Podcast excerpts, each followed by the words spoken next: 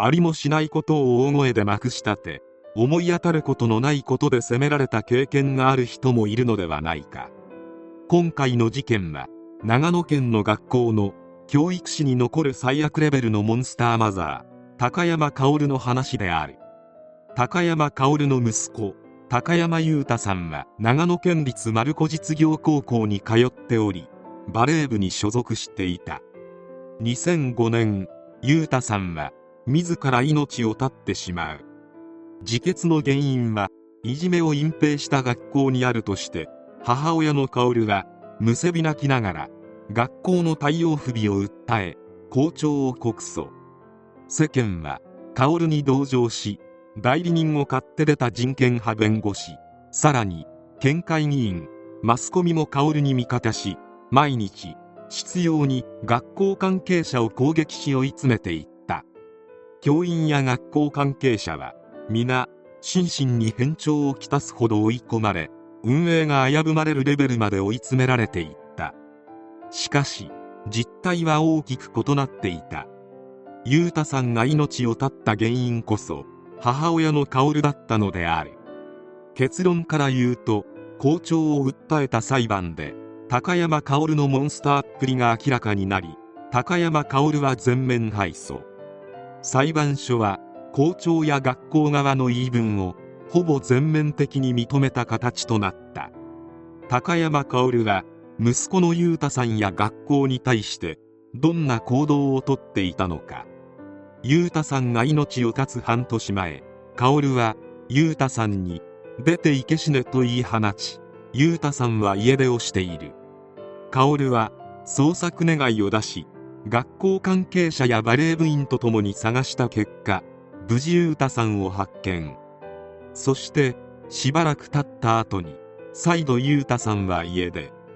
これがきっかけで薫は本性をあらわにしていく。家出の原因を学校側にあると判断した薫は先生生徒みんなで探せ。原因は学校にある。学校の責任なのだから生徒全員で探せ。東京中を探せ。ビラを4000枚用意しろ。担任は寝ていないで見つかるまで探せ。とまくし立てた。ようやく裕太さんが発見されてからも担任交代嫌退職しろ。などと罵声を浴びせ続けた。その後も学校教育委員会 PTA 会長にもしつこく電話。絶叫しながら学校を一方的に批判し続けた。そもそも裕太さんになぜ家出をしたのかと聞いてみるとお母さんが怖くて家に帰りたくなかった。遠いところへ行けばお母さんに見つからないと思ったと先生たちに話している。家出の原因は母の薫だったのだ。裕太さんはバレー部に所属していたが上級生の山崎という人が裕太君の特徴のかすれ声をモノマネしてからかっていた。また1年生の練習態度を注意した際に頭を叩いていた。これを薫はいじめと捉えた。薫は山崎家に毎日のように電話しよくバレエ続けてられるね。あなたの子供がいじめたからうちの子は好きなバレエもできず学校も行かれない。あなたたちのことを訴えますからね。と一方的に通告。学校も行かれないというのは薫が裕太さんを学校に行かせなかったからである。またバレー部の監督に対してもあなたのせいでうちの子はもう口も聞けない。おかしくなっちゃったんだよ。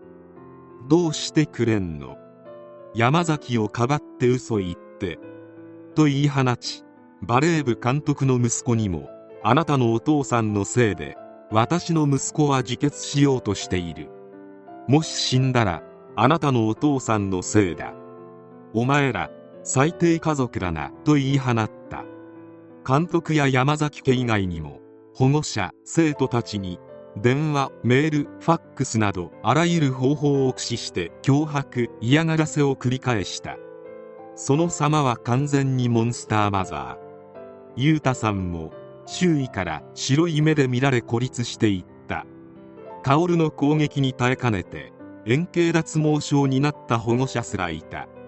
母親の暴挙やそれによる孤立に耐えかねて裕太さんは自決。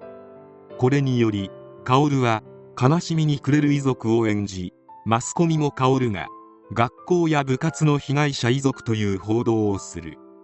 そして人権派弁護士の言われるがまま校長を告訴。山崎君とその両親をも相手取り1億円以上の損害賠償を求める民事訴訟も起こした。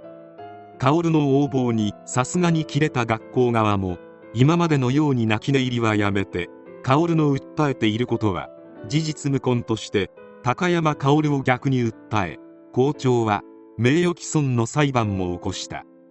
そして裁判を進めていくと憶測で話す薫と違って学校側はファックス攻撃や電話攻撃といった証拠を次々と提示。薫のモンスターっぷりが法廷で明らかになり薫は全面敗訴した。高山薫は3度の離婚歴があり裕太さんは最初の夫との子供だった。また薫は幼い頃から裕太さんを虐待しておりほぼ育児放棄の状態でしょっちゅう死ねと罵っていた。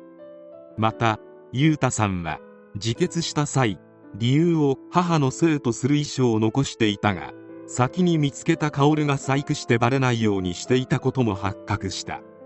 マスコミも当初は薫さんの味方をしていたため長期にわたる裁判を最後まで追っていなかったこともあり薫が実はモンスターマザーだったという真実は思いのほか報道されていない。明らかになったのは今回の事件を詳細に取材した「モンスターマザー」という本が出版されてからである。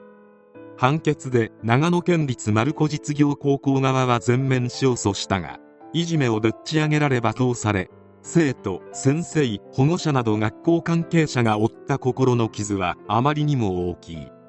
当時の生徒たちは薫のせいで高校時代を台無しにさせられている。マスコミも最初の段階しかセンセーショナルに報道しなかったせいで丸子実業や校長のことを今でもろくでもない学校ろくでもない校長と思っている人は多いという。